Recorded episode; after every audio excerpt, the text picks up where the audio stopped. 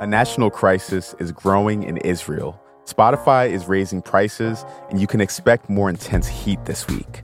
That's some of what we'll get to on the 7 from the Washington Post. I'm Jeff Pierre. It's Tuesday, July 25th. Let's get you caught up with today's seven stories. Number one, lawmakers in Israel voted to weaken the Supreme Court's power to block government actions. The measure was pushed through despite months of protests. Yesterday, the dissent happened in the Parliament building, and you could hear lawmakers chanting shame, shame during the vote.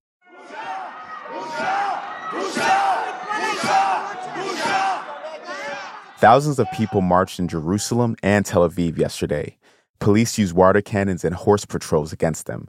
52 year old Army officer Tomer Nove was one of the people who joined the massive protests. This is a fight uh, for values. This is a fight for, uh, for our lives, for our children. We will never, never surrender. I promise you. They do not have the power against our, our forces, which are millions of people. And now the, the people just like me, which are serving the army, are, t- are saying, I'm not going to get uh, commands from, from a government which is, which is so right wing so unreasonable. Never.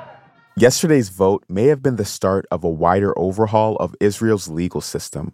Protesters say the plan threatens one of the only real checks on government power.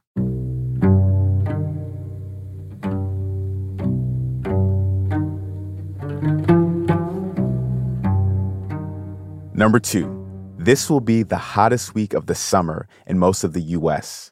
More than 250 million people are set to suffer heat indexes over 90 degrees. The heat won't be as intense as it was in the Southwest last week, but it'll cover a lot more territory. Temperatures will be higher than normal in all regions of the lower 48, except the Pacific Northwest. This all comes as a new study found that deadly heat waves in parts of North America and Europe this month would have been virtually impossible without climate change. The situation has been particularly bad in Greece. Temperatures there may reach all time highs this week, and wildfires are burning in several areas.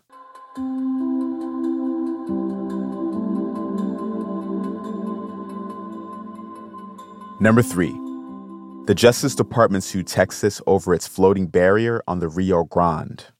The suit accuses the state of building the barrier without proper federal authorization. The thousand foot chain of buoys is intended to stop migrants crossing into the U.S. from Mexico.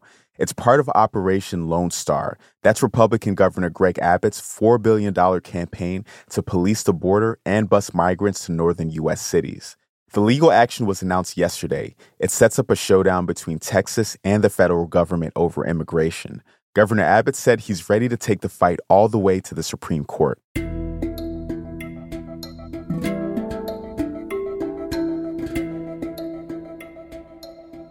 Here's number four IRS agents will no longer knock on taxpayers' doors unannounced. IRS agents knock on tens of thousands of doors each year, but under a new plan announced yesterday, that will be reduced to hundreds, and only in unusual circumstances. The decision was made over concerns about employee safety when dealing with angry taxpayers, Instead of making house calls to people who have ignored overdue tax notices in the mail, the agency will send letters to tell taxpayers to schedule a visit with a revenue officer.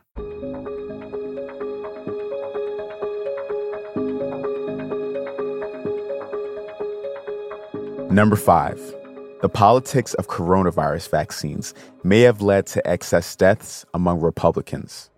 A study published yesterday showed that registered Republicans in Ohio and Florida had a higher rate of excess deaths than Democrats in the months following April 2021. That's when the coronavirus vaccines became available to adults. The result comes with a few caveats. The study's data didn't directly attribute the excess deaths to COVID, and it didn't look at voters with no registered party affiliation.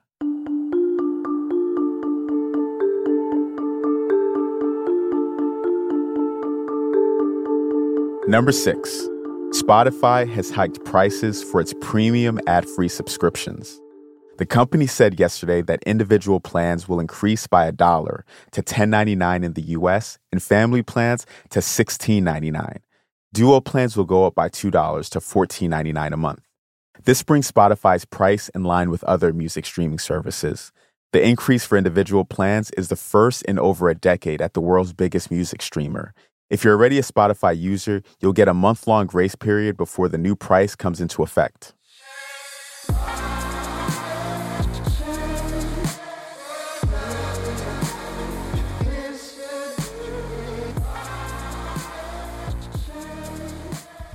And at number seven, job hunters are using white font on resumes to trick AI filters. This is a hack that you might have seen mentioned on social media. Influencers claim that people can get past recruitment software's AI screenings by pasting relevant keywords or an entire job description onto a resume, but only using white text. The hope is that human reviewers won't see the text when they get to the resume in the next stage of hiring. So the question now is Does it work? Experts warn that the white text may not always be hidden by recruiting software. And if it isn't, the hack could just make a candidate appear dishonest to recruiters.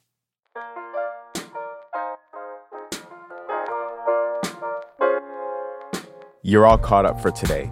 If you're liking the show, you can leave us a review on Apple. You can also just write your World Cup hot takes. If you're listening on Spotify, leave us a rating. And just remember, I didn't have anything to do with that price hike. I'm Jeff Pierre, and I will meet you back here tomorrow.